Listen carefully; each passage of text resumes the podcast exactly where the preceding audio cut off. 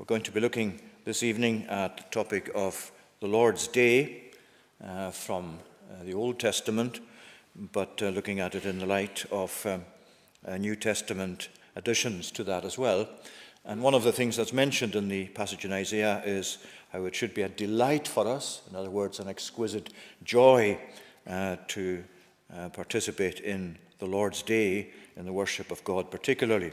And here is a psalm that uh, sets that out for us, where the people in the Old Testament rejoiced uh, going to the place of worship, the house of God, as it's put there.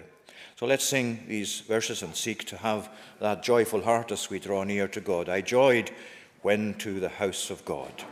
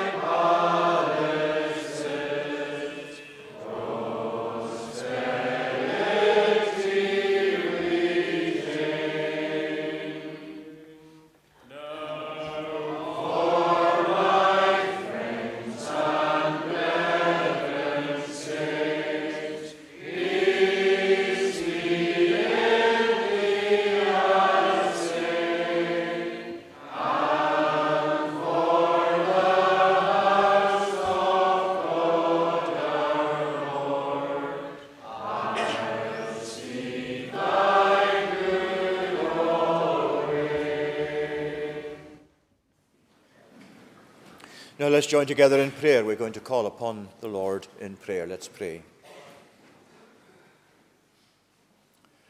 O Lord our God, as we come to give thanks that this is our privilege once again to draw near to you to, together in prayer and in worship, we give thanks, O Lord, for the opportunity and the promises that meet us as we come together in this way. We thank you for all the experience that we already had of your blessing in this place of worship and for the way that we can look back over many years when you have been pleased, O Lord, to bless your people here in this place of worship. May it be for us, O Lord, as it was for the people of the psalmist's day to go up to the temple, rejoicing because it was said to him, Let us go to the house of the Lord. And even, Lord, Lord, though we know that uh, the people of God are his house in New Testament times onwards, Yet, Lord, we associate this building with our gatherings for worship. And so we come, Lord, today to give thanks that we are able to gather here and that we are able to seek your blessing once again as we come together in this way. Lord, help us, we pray, to, to worship you in the manner in which we ought, with the reverence, the godly fear, the joy, the expectation that should characterize us as we come together in this way. We thank you that you are the God who lives in the midst of your people, who has promised to be your presence with them down through their uh, journey through this world. We thank you that your presence with them is assured through all that you have done in the Lord Jesus Christ for us. And we give thanks, therefore, that your presence will go with your people on through death itself and resurrection and into eternity, and that God will dwell with his people forevermore, as your word tells us. And we thank you, Lord, for that we come around your word tonight. And we thank you for your word once again. Lord, when we are so familiar with your word and so much of its teaching, uh, we pray that we may never be over familiar with it, that it will always be for us the very voice of God and the manner in which we draw near to you uh, as it associates with your word. O oh Lord, help us to receive your word with faith. We read of others, Lord, in your word, those who came through many years in the wilderness, uh, who fell in the wilderness, who did not enter the promised land because the word was not mixed with faith in them. And we pray that that word that tonight we receive into our minds and hearts will indeed be mixed with faith, that we will receive it believingly, and enable us, Lord, to receive it trustingly, trusting in the God of the word, trusting in the Holy Spirit, who is himself the author of the word, as you moved human beings down through the years uh, to put into writing those things we now have benefit from. And we thank you, O Lord, for the presence of your Spirit in the life of your church. Uh, we thank you for the way that we uh, can say of ourselves that at many times we have seen the moving of your Spirit in our midst as a people. And we pray that that will be the case increasingly, Lord, in our day. We recognize our need as a people we recognize our need even as your people. And we recognize the need of those around us who do not come to worship you, who do not care for your day or for your cause. And we give thanks, O Lord, that we pray for them uh, to a God who is able to change their whole experience and their whole attitude to life as you did our own. And we pray tonight for them and ask that you would bless us as a people and as a nation for we know that one of the characteristics, Lord, of our day as a nation is that we do not keep the Lord's day, uh, that we do not honor the Lord's day, uh, that we do not use the opportunities we have in the Lord's day as we ought. We know that your day is so often trampled on and desecrated. We ask your forgiveness, Lord, for that. Uh, we pray that you would be pleased to turn us once again to a proper observance of your ways, not only your day, but the other uh, aspects of your will revealed to us in your word. And we pray for your Holy Spirit to work in our communities and help us, Lord, as a people who worship you, to hold forth the word of life and to testify to your goodness to those that our neighbours and work colleagues and friends. And we ask, Lord, tonight that you would equip us further to do so and grant to us, we pray, that tactful boldness that will set your word before the world of our day. We ask your blessing once again for those who rule over us in our nation.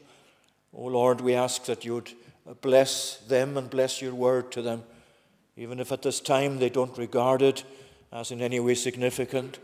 Yet, Lord, you can enter their mind and give to them that change of heart that will come to realize the importance of your word and of the law and the gospel contained in it. And we pray that you would bless them as they go about the responsibilities and burdens of high office. Help them, Lord, to realize that it is, as we all are, that we are accountable to you, that it is by you that we have come into whatever position in life we have in your providence, and that we are answerable to you for it. And so we pray for them and ask, Lord, that you would prosper us as a people in righteousness and in holiness of life. Forgive us for the many ways in which we have departed from your truth, uh, for the way in which we have taken the wisdom of human beings and replaced your truth with it.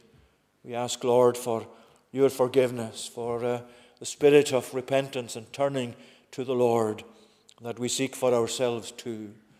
And we pray, Lord, tonight for uh, all who have difficulties of various kinds to contend with, uh, not only in our own midst as a congregation, but in our communities as well. Remember those who are struggling now through the cost of living increase. We ask, O oh Lord, that you would uh, be pleased to lift us up out of these conditions. And we pray that you bless the world and all that has affected um, this process at this time.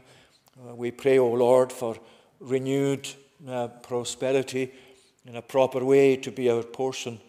And we ask that you would graciously bless those in charge of our nation who are wrestling with these issues at this time. We pray, Lord, for those who have lost work, uh, those who find it difficult to provide for their families. We pray for the food bank and those who administer it. We give thanks for it, and we pray that uh, all the food banks throughout our nation, O oh Lord, will be supported and that use will be made of them. But we pray especially that you would provide days of employment, days of rich uh, provision for us as a people, O Lord, and uh, uh, grant to those who are struggling at this time that you would reveal yourself to them and assure them, Lord, that the riches that are truly important are in yourself.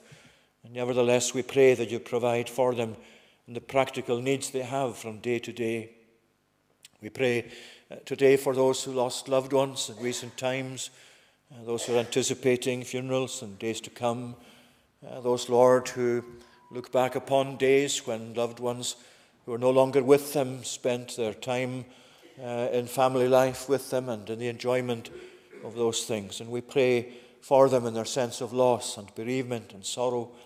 And we ask, gracious one, that you would uh, you draw them closer to yourself and channel your peace into their hearts, we pray, and your comfort. Uh, remember, Lord, those who have lost loved ones through suicide. Uh, when this is, O Lord, on our sheet this uh, evening, and when we are being asked to take part in this consultation, we do pray, O oh Lord, for those who have been through that trauma and are still traumatized from it. And we ask, O oh Lord, even for those tonight too who may have suicidal thoughts at this present time. Lord, we ask that you would draw near to them, that you would assure them of your love uh, for all those who place their trust in you. Uh, give support to them, we pray, and uh, grant that all the means of support available will be used by them. Remember their families, those who are anxious over them from hour to hour and from day to day. And the pressure and stress, O Lord, involved. Remember them, we pray. Grant your blessing too, O Lord, for uh, all others that we commend to you tonight. And we pray for those reaching out with the gospel and ask that you would uh, provide blessing to accompany your word. Remember Muriel in Cambodia. Again, we pray for her, O Lord, and ask that your blessing will be with her from day to day in her own situation. We commend her once again to you. We ask too your blessing to follow uh, the week that has gone by. Uh, so many children attended the club. Uh, Lord, we ask that your blessing will follow that uh, teaching that they received of the gospel and of the importance of the Lord Jesus Christ to them. And we pray that they and their families will know that blessing in days to come that would come from your own blessed truth. Now, Lord, we ask your blessing to be with us as we turn to your word and continue to sing your praises. Forgive us our sins, we pray. In Jesus' name, Amen. Let's continue to praise God. This time we're singing in Psalm 32. Psalm 32 in the Sing Psalms version, uh, and that's on page 38. Uh, singing verses 7 to 11, from verse 7 to the end of the psalm. You are my hiding place, O Lord, my true security. You keep me safe in troubled days. You circle me with joyful praise when you have set me free. Psalm 32, verses 7 to 11, we'll stand again to sing.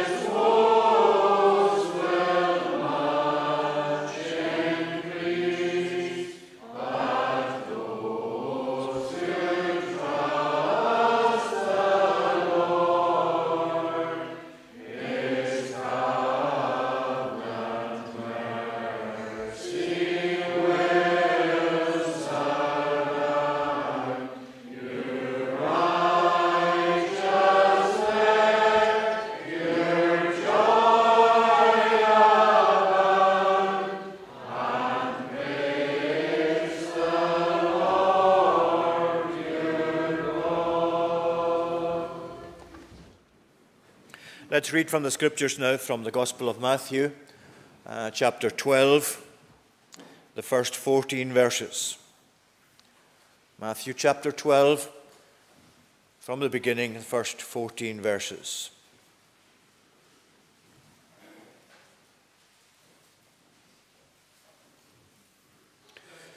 At that time, Jesus went through the grain fields on the Sabbath. His disciples were hungry and they began to pluck ears of corn and to eat them. But when the Pharisees saw it, they said to him, Look, your disciples are doing what is not lawful to do on the Sabbath. He said to them, Have you not read what David did when he was hungry, and those who were with him? How he entered the house of God and ate the bread of the presence, which it was not lawful for him to eat, nor for those who were with him, but only for the priests. Or have you not read in the law how on the Sabbath the priests in the temple profane the Sabbath and are guiltless.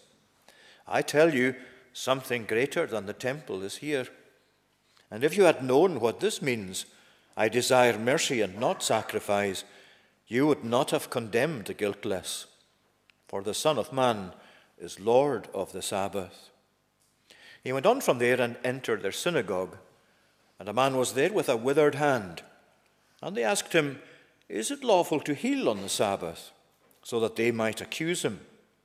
He said to them, Which of you who has a sheep, if it falls into a pit on the Sabbath, will not take hold of it and lift it out? Of how much more value is a man than a sheep? So it is lawful to do good on the Sabbath. Then he said to the man, Stretch out your hand. And the man stretched it out, and it was restored, healthy like the other. But the Pharisees went out and conspired against him how to destroy him. Amen. May God add his blessing to our reading of his word. Uh, let's now sing once again in Psalm 119. 119, page 163, and the section beginning at verse 105. The tune is Eventide. Your word's a lamp that shines before my feet. It is a light that guides me on my way. The oath that I have taken, I've confirmed that all your righteous laws I will obey. O Lord, you know that I have suffered much. Preserve my life according to your word. Accept the willing praises of my mouth. Instruct me in your righteous laws, O Lord. I will not disregard I will not disregard your holy law. Though constantly my life is in my hands, although the wicked set a snare for me, I have not left the path of your commands. Your statutes are my heritage always, and every day they make my heart rejoice. My heart is set on keeping your decrees, and to the very end they are my choice. These verses to tune eventide, your words a lamp that shines before my feet.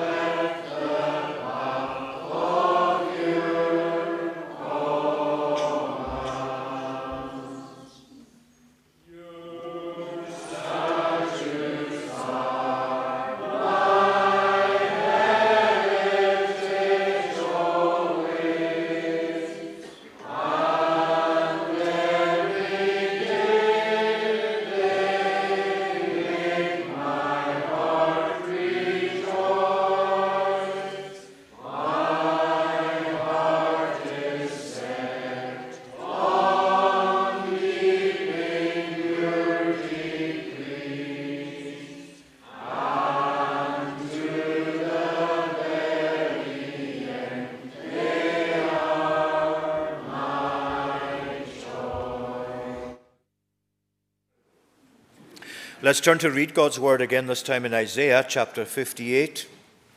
And this is the passage we're going to uh, spend some time on briefly this evening Isaiah 58 and at verse 13.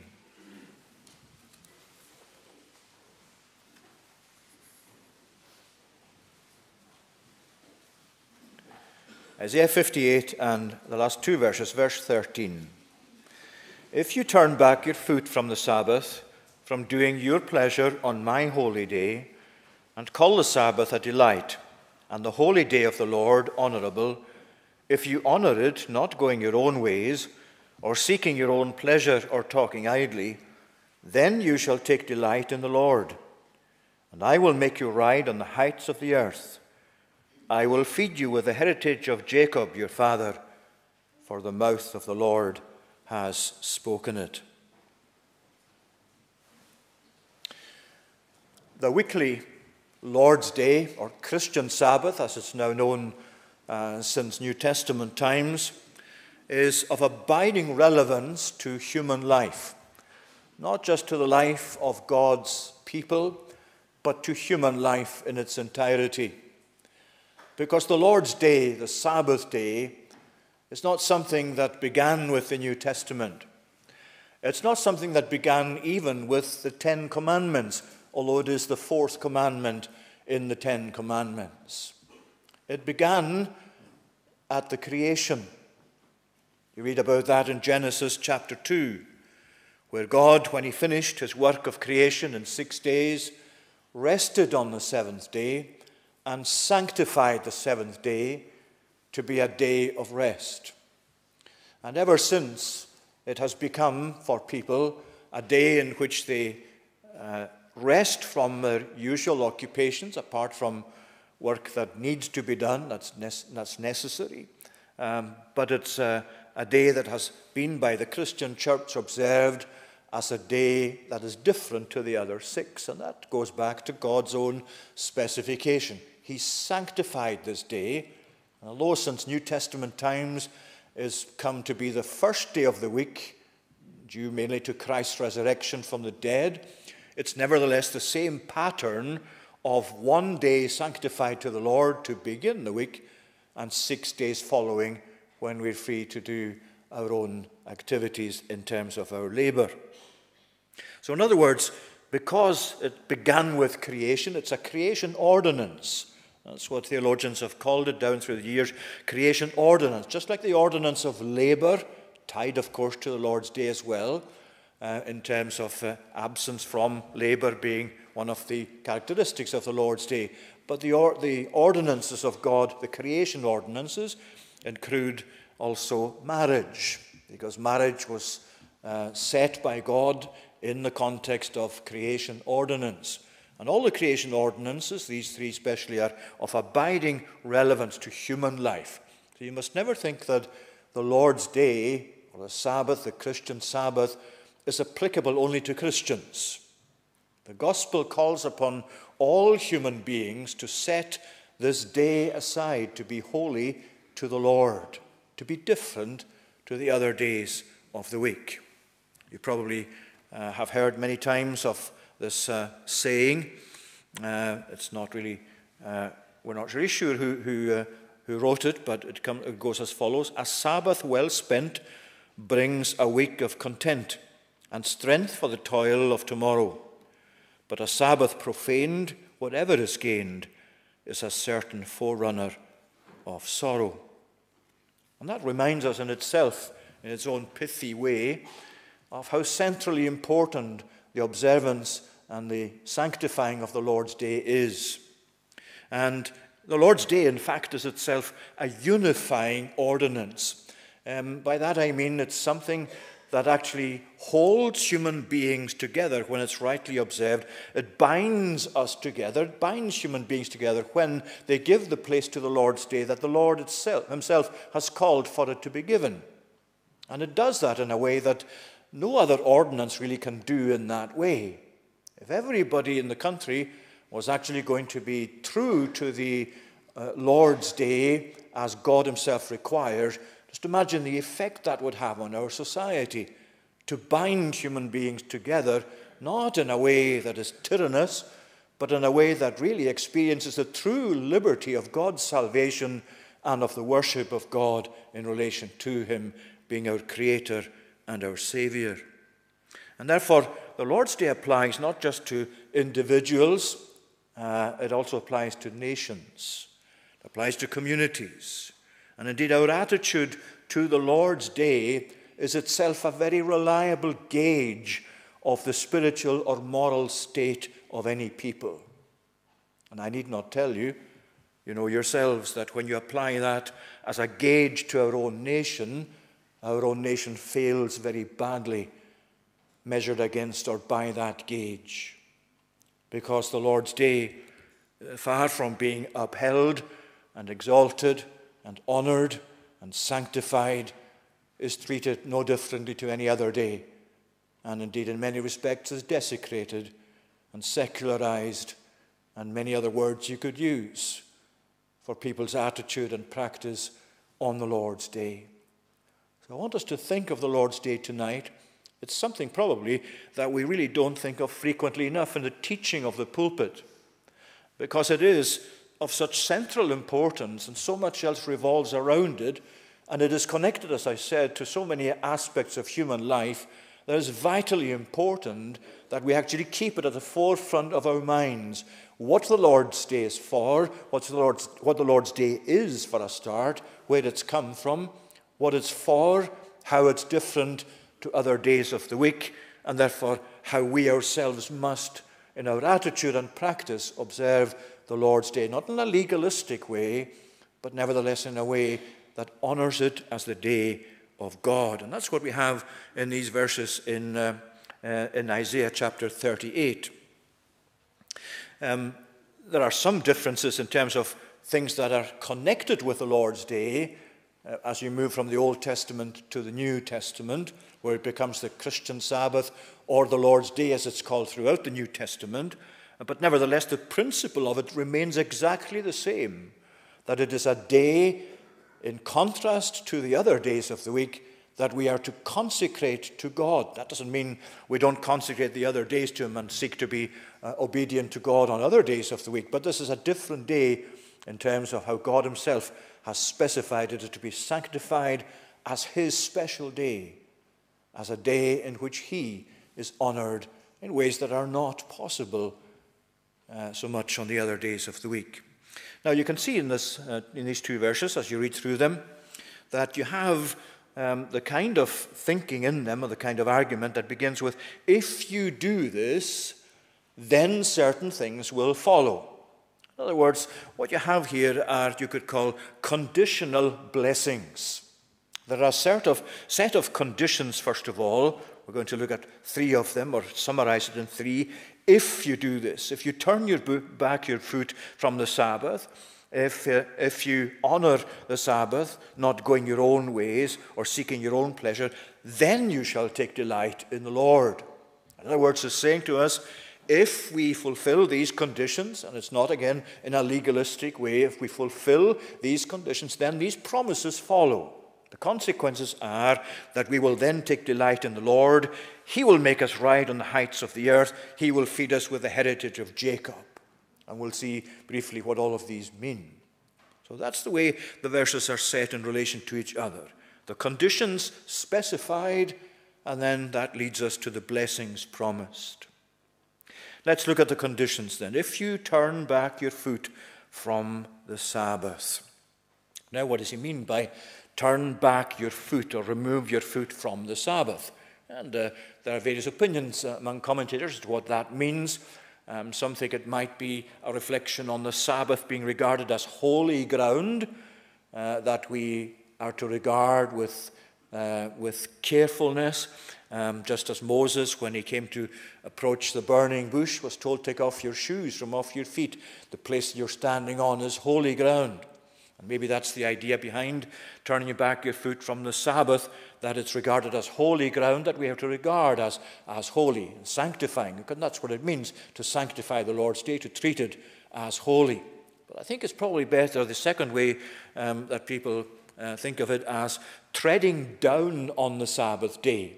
treating it disrespectfully. In other words, uh, when it says turn back your foot from it, it's saying don't trample it down. Instead of elevating it, what you're doing is trampling it down, standing on it, treating it with disrespect. That's what he's saying here. Isaiah, uh, God saying through Isaiah to the people of Isaiah's day. In other words, profaning the day, not treating the day respectfully, not treating it as a holy day, as a different day. And if you read through Isaiah, you'll find that uh, uh, they were doing certain things on the Lord's day that were formally correct, but the spirit in their heart was absolutely different to what it should have been. And the Lord was saying to them, Yes, outwardly you might be observing certain things to do with the Sabbath day, but I, just, I despise your heart. I can see in your heart that you're not in love with me at all. You're just doing things by, by rote or just as a matter of habit. Or even worse than that, in an idolatrous way. And so you see, that's what he's saying here. If you turn back your foot from the Sabbath, if you don't tread down or trample the Sabbath or profane my day, then these, uh, these things that I'm promising you will follow. Now, if you apply that to our society today, you can see today itself, right now at this moment, as you look out, just confine it to our own nation for one thing, you can actually see how much this is applicable to the world of our day. Because instead of elevating this day, instead of having this day upheld and promoted as God's day, sadly, it's largely trampled down. It's largely secularized. It's largely treated as a day when we can just do as we do on other days and certainly a day when God doesn't really come into the picture at all. Treading down on the Lord's day, putting it, stamping it beneath your feet, instead of actually elevating it and giving it the prominence and the special place that God Himself requires of us to give it. That's the first thing. If you turn your, your foot from the Sabbath. And then he says, from doing your pleasure on my holy day. Now, uh, as he goes through these various, um, uh, various uh, conditions, the one follows on from the other, the one helps to explain the other. If you turn back your foot from the Sabbath, if you stop trampling on the Sabbath, in other words, he's saying, that's doing your pleasure on my holy day. And you can see immediately that there's a very emphatic comparison here as you take these two words, your and my. And if you emphasize those two, you'll get to the exact meaning of what God is saying through Isaiah to the people of his day. If you actually um, turn back your foot from the Sabbath, from doing your pleasure on my holy day. See, that's how God is emphasizing it.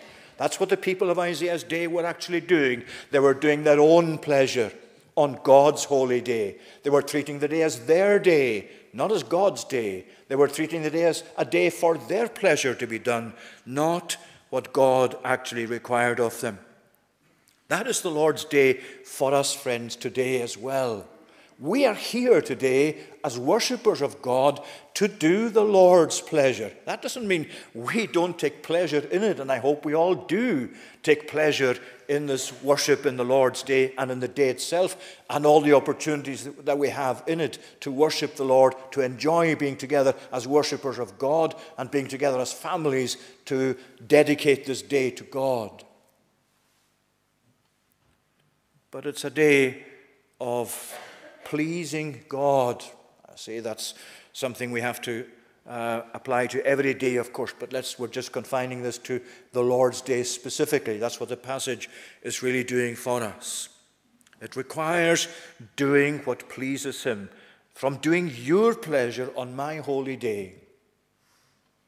Now, again, when you apply that to the world in which we live, you can see how appropriate, how relevant that description from long ago is to the world of our day and the Lord's day in our day. Because that's what you see people there doing my, their own pleasure instead of the, the, the, the, the pleasing of God that He requires of us. there are just so many things, too many things involved in that to go into the specification of them people doing their own pleasure, uh, their own recreational pleasure, doesn't matter whether it's uh, sport or any other activity, uh, whether it's things that uh, they themselves think, think are, are just not possible on other days of the week. You can actually summarize it this way doing our own pleasure, God says, on my holy day. Why are we here tonight? We're here tonight because God is calling us to be pleasing to Him. And to be pleasing to Him ought to be pleasing to us. And to be pleasing to Him ought to be elevated above what we ourselves might say is pleasing to us in terms of our own ordinary way of thinking. Here is uh, what uh, God was saying to the people of Isaiah. If you actually turn back your foot from the Sabbath, if you cease trampling down my day and misusing it and not treating it as holy, and that means if you stop doing your pleasure on my holy day. You see, that's why it's so difficult. And when you lose sight of the importance of the Lord's day in any generation, in any society, this is what you come up against. You come up against it today, especially when you try to urge people, well, why don't you treat this day as a, a, day that's, that's different to the other days? Why don't you treat it as a day for worship, to come together with God's people? Well, I'm in charge of my own life. And this is the only day I have for um, playing golf or whatever it is, and that's what I'm going to do. It's for my pleasure. When you lose sight of, of God and pleasing God and what God has specified, that's what you end up with. That's where the people of Judah in, his, his, in uh, Isaiah's day, that's where they were. That's where they were at. And here is God saying, not only that, but He's saying, um, and call the Sabbath a delight, not doing your own pleasure on my holy day. Um, if, you, if you actually see uh, that as well, it, it includes. Um, not uh, further on in that verse, near the end of the verse, if you honor it, not going your own ways or seeking your own pleasure. He's repeating that, so obviously that's of critical importance in the argument of the apostle, uh, the argument of the uh, of the prophet, or talking idly. Now there's a challenge. What does talking idly mean? Literally, the Hebrews just say speaking a word. But it obviously means more than just conversation. Uh, talking idly really means something like uh, talking that's not suited to the spirit of the Lord's day. If we're sanctifying the day of God to be a day that's holy to Him, uh, then we actually have to ask ourselves is my conversation today is it something that fits in with sanctifying this day to the Lord it's not going to be conversation about what the latest football results are, conversation about what uh, this or that uh, activity is in the world as you see it. So many examples you could give of that as well, but the principle of it is the same. Now, it doesn't mean that we have a minute specification of what is and isn't acceptable to do on the Lord's day. It would be quite wrong to actually say, well, if you're going to be coming to church on the Lord's Day, you have to be dressed in black. Men have to wear their suits. Uh, you have to wear a tie, all of that thing. These are specifics, like the Pharisees actually were doing with the Lord's Day, where they had actually applied to the Sabbath their own regulations, where there was no background to that in terms of God's specification. But the principle of it is there, and it's the principle that we adhere to. And we have to ask ourselves, when we're spending the Lord's day at home or in church, are we actually engaging in conversation that contributes to the overall spirit of the Lord's day, what it's about? Is my conversation sanctified in relation to the Lord's day as well? Am I talking about God? Am I thinking about His redemption? Am I thinking about His worship? Am I giving thought to the things that glorify Him? In terms of that worship or this day being separate from the others. Those are the sort of things that he, that he means, I think, by talking idly. And as I said, that is really a huge challenge. A big challenge, because I find myself very much caught up in this. Throughout the day, in between services, or before or after services, what do we talk about? When we go out there tonight, after the service? Are we immediately going into the kind of worldly conversation that has to do with, well, various things, soap operas, latest films, latest fashions, whatever. Not talking idly. It's a great challenge, but it's so important because it belongs to what's specified in terms of the Lord's Day, the Sabbath day, the Christian Sabbath. So it's if you turn back your foot from the Sabbath, from doing your pleasure on my holy day. And then thirdly, it says, if you call the Sabbath a delight and the holy day of the Lord honorable and honor it. Call the Sabbath a delight. And the word in Hebrew there really means an exquisite delight, a delight that's uh, unusually vibrant, if you like. That's exactly what the word means.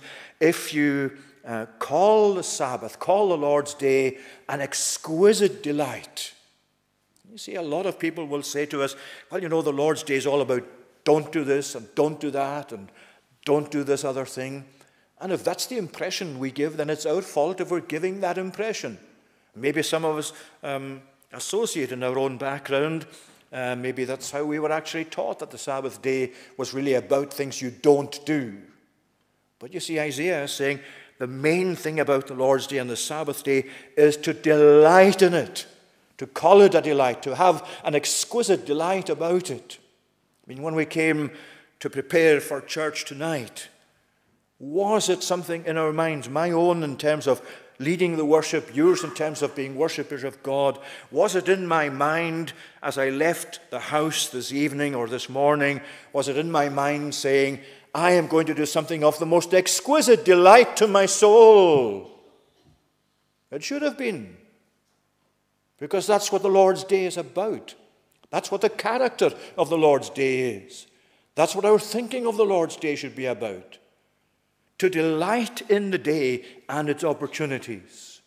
To revel in this day and its opportunities. And you can see how different that is, how different that's going to make you from that world out there that wants to just treat the Lord's Day as any other day and just trample it down and make it secularize it, get rid of all this religious stuff. For you and for me, friends, call the Sabbath a delight. Make God's day something uh, that's truly exquisitely delightful for you. That you regard it as something that has such a connection with so many important foundational things in your life. After all, it's a creation ordinance, we said. It's delightful to us because God Himself found delight in resting on the seventh day from the work that he had done on the other six. It gave him great pleasure looking out over his finished creation and saying, It is all very good. Now I'm going to rest, and I'm going to make this day a day for my people to rest, for human beings to rest, to enjoy this day as a day different to others, a day of worship, a day of consecration to God, a day of high joy. And think of it in terms of, of it united to, to, to Christ's resurrection as well, because redemption is very much part of what characterizes the Lord's day and should characterize our thinking. It's interesting when you actually compare the Ten Commandments in, in Exodus and in Deuteronomy, that you'll find in the Deuteronomy version uh, a specific reference to the Lord saving his people from Egypt. In other words, it's not just a creation ordinance, as you find in Genesis 2, it's also an ordinance connected with redemption, with salvation. That's what makes it, as well as being tied with God's own delight in it, as uh, something that uh, ended his week of creation, it's something in which he says to us, Look, where should your greatest delight be but in redemption and the salvation that you have in Jesus? Call this Sabbath an exquisite delight. Am I tonight delighting in Christ? Is my highest pleasure that Jesus has risen from the dead and given me to be united to him in that victory over sin and over death? Do I have anything in my life? Do you have anything in your life that gives you greater pleasure than to know the Lord has risen from the dead? That gives you greater pleasure than to worship that God in a way that delights in Him and delights in His day and delights in the opportunity of elevating the day as you elevate Himself. It's a redemption joy. You see, there's nothing here that suggests the Sabbath should be regarded as burdensome. That it should be a great burden to us that we just seem, simply regard as in a negative way as saying, Well, I'll be glad when the Sabbath is over.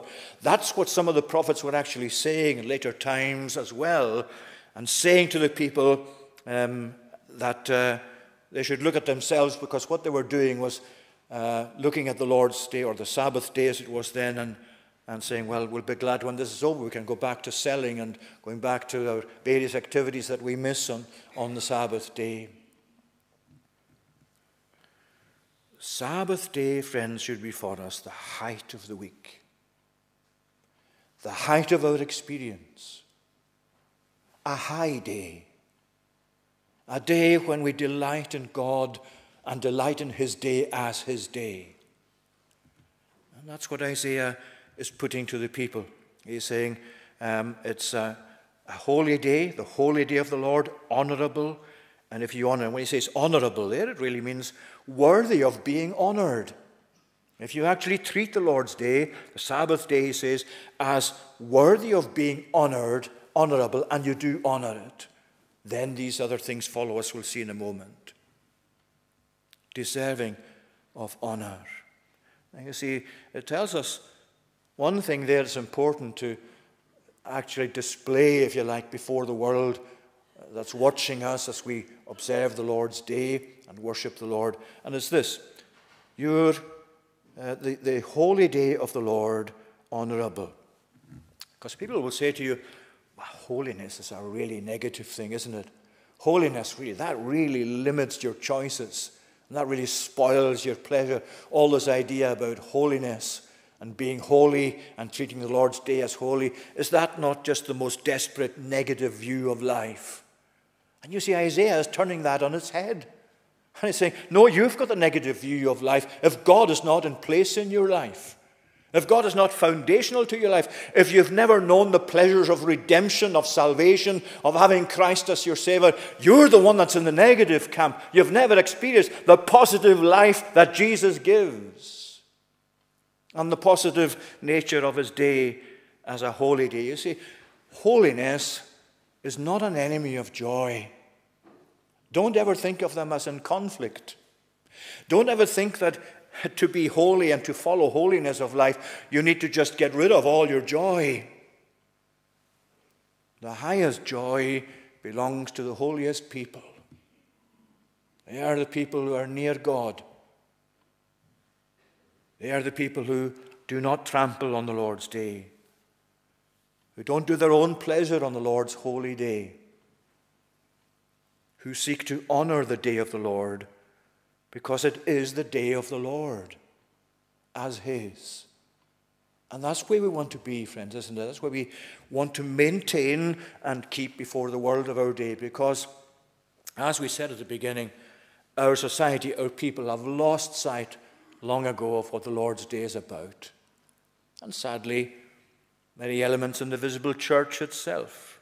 Some denominations have fact, mainstream denominations throughout the world have devalued the Lord's Day and really just taken it back from the place that Scripture gives it. And it's no longer central, it's no longer a unifying ordinance, it's just something that's there and you just decide yourself how you use it. Let it never be that way for you or for me. Always make it God's day and your special day. Always make it your delight to know the Lord's day and the Lord of the day and delight in Him. Because that's what it's going on to say. Um, let me just first of all, came, I came across a quotation there from um, Reverend David Strain. It's actually available uh, on the Ligonier website as an article.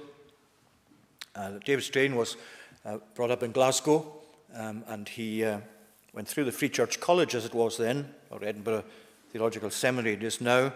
Um, and then he took up uh, a ministry in London, the Free Church in London, Cole Abbey Presbyterian Church it was then. And then he went from there to America. He's now the minister of First Presbyterian Church in Jackson, uh, Mississippi. This is what he says. Years later, he says, I came to faith, but I saw the Lord's day as nothing more than a needless imposition upon my Christian freedom, more reflective of old covenant convictions than new covenant joys. But when I went to college, however, that all changed. After worship every Sunday, church families would bring students and visitors into their homes for lunch. There we'd be invited to spend the afternoon enjoying a veritable banquet, returning to evening worship with them at the, end, at the day's end. After lunch, the TV remained silent. Some dozed contentedly in a chair, taking rest. Others went for a walk. Some brought a Christian book to read. Often, lively discussion would spill over from the lunch table to fill the afternoon. Sometimes we'd gather round the piano and sing hymns together. Conversation ebbed and flowed. Then he says this Well before I ever could articulate a clear theology of the Lord's day, I contracted the happy contagion of joyful Sabbath observance. That's a very, very good way of putting it. It's a holy contagion. He says, Long before I could ever articulate a clear theology of the Lord's day, I contracted the happy contagion of joyful, happy, of joyful Sabbath observance. If you turn back your foot from the Sabbath, then all the things that follow uh, then come into place. Then you shall first of all take delight in the Lord Himself. Well, Psalm 37 reminds us of that. Delight yourself in the Lord, and He will give you the desires of your heart. Desires that are focused or centered upon Him, of course, that means. And He says here, then you shall take delight in the Lord. And of course, it works both ways. If we take delight in the Lord, then it follows logically that we will take delight in His day. And if we're taking delight in His day, it's because we're taking delight in the Lord Himself. And if we're not taking delight in the Lord's day, if people are not saying uh, of themselves, well, I'm taking delight in the Lord's day, I don't like the Lord's day at all, then it's because they're not delighting in the Lord. It is impossible, I tell you, if you delight in the Lord, not to delight in his day. Because when you have an active delight in the Lord, something that's active at that moment in your heart, you want to be for the Lord on that day, making it a day of delight and finding your delight in Him. And that's what we were created for. And I'm sure that's why God specified this at the end of the creation that there would be a day uh, that would be set apart as a holy day. We were made to enjoy God. We were made not to be gloomy or negative in relation to this day. And if our delight is in the Lord, our delight will be in His day. And let's pray more and more that that will be the case. Let's pray that whoever it is that's watching us come to church, whoever it is that's watching us leaving church, or even looking at us from day to day throughout the week, will not be able to say of us, these are very gloomy people. And if they do say that, then they're lying. If we are indeed delighting in the Lord and showing it, let it be for us as a congregation that one thing we absolutely are committed to is delighting in the Lord and therefore delighting in His day making it what God Himself intends. Then He says, I will make you ride on the heights of the earth, or the high places of the earth. In other words, that really means victorious or a lifted up people. Remember, elsewhere in the Bible it says that um, righteousness alone exalts a nation, but sin is a reproach to any people. Not just talking about individuals, talking about a people, it's talking about a nation. And if you look at uh, the state of our nation. It doesn't take you long as a Christian, as somebody who is enlightened by the Bible, to realize that there's a lot of sin about. There's a lot of dishonoring of God about. Far from being elevated, we're actually down in the gutter spiritually and morally. And here is God saying, Well, if you take delight in my day, if you honor my day, There's more than that involved in it, of course, because so many other things are connected with that. But then I will make you ride on the heights of the earth. How can we be uplifted as a nation? How can we rise above our ungodliness? Well, of course, all sorts of things come into that, like repentance and turning to the Lord.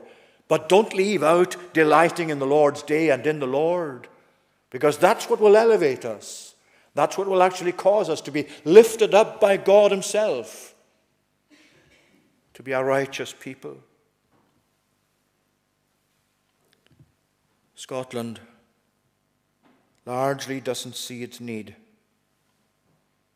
to be lifted up because it doesn't think it's fallen down. But you and I know that. You and I know it's true. And so we pray for our nation. We pray for our leaders. We pray that we will be elevated and exalted.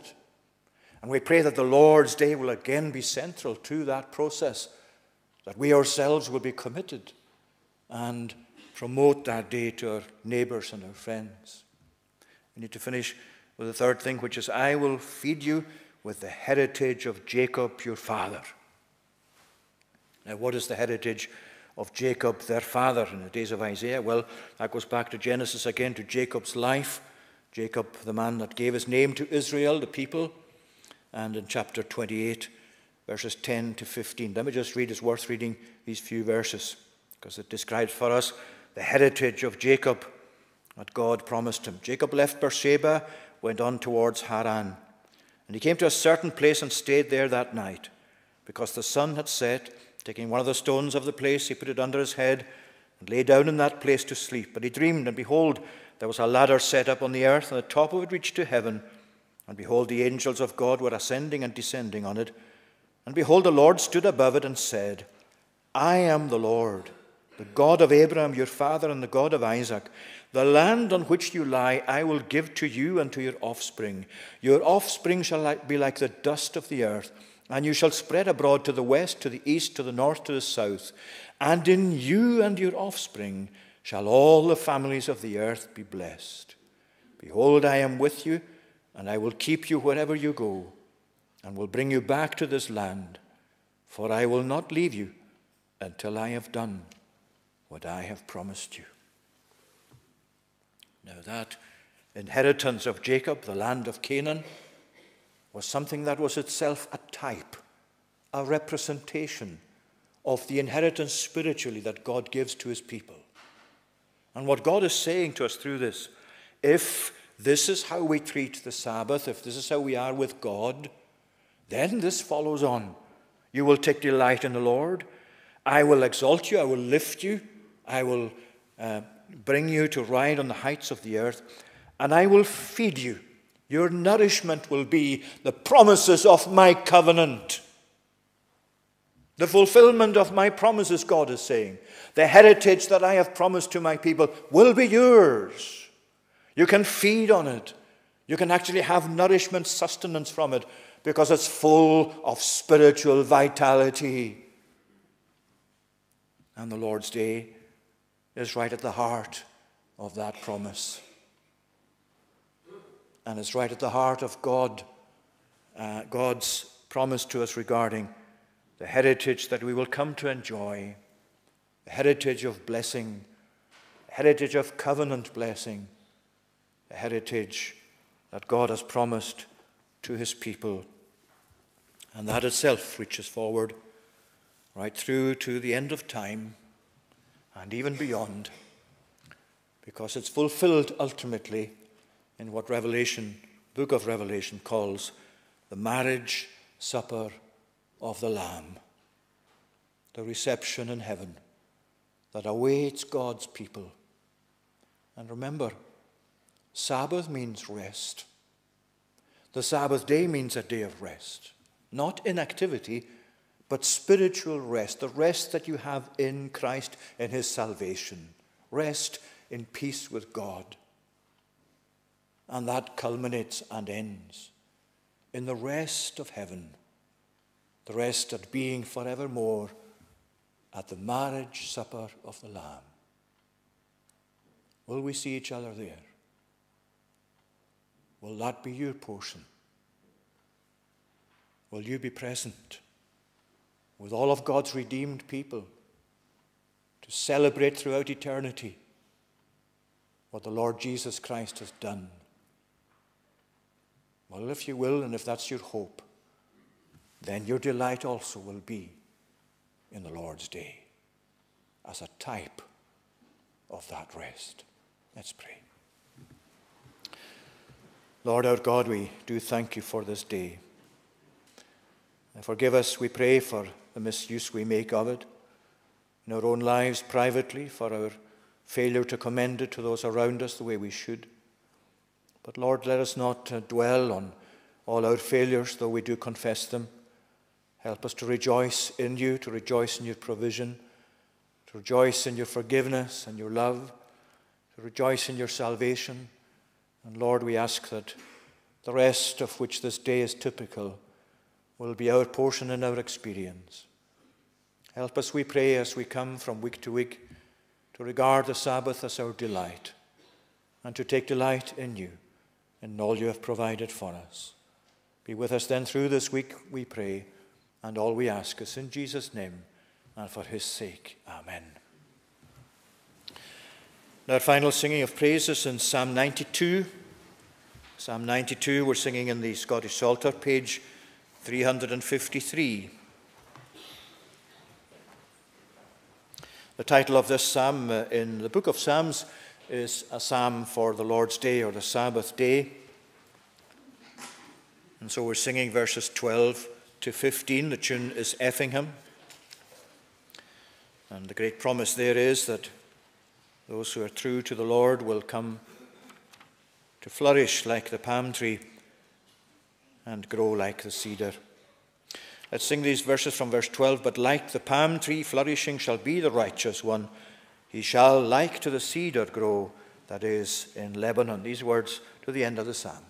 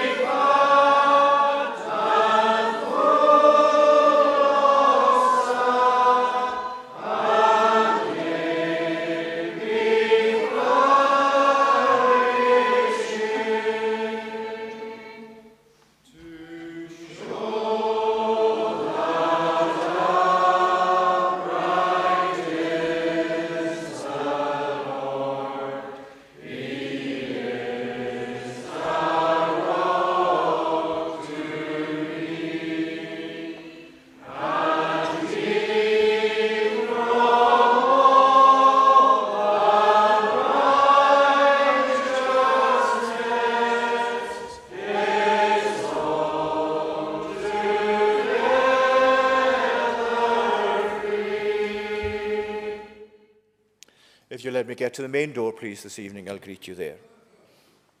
Now may the grace of the Lord Jesus Christ, the love of God the Father, and the communion of the Holy Spirit be with you now and evermore.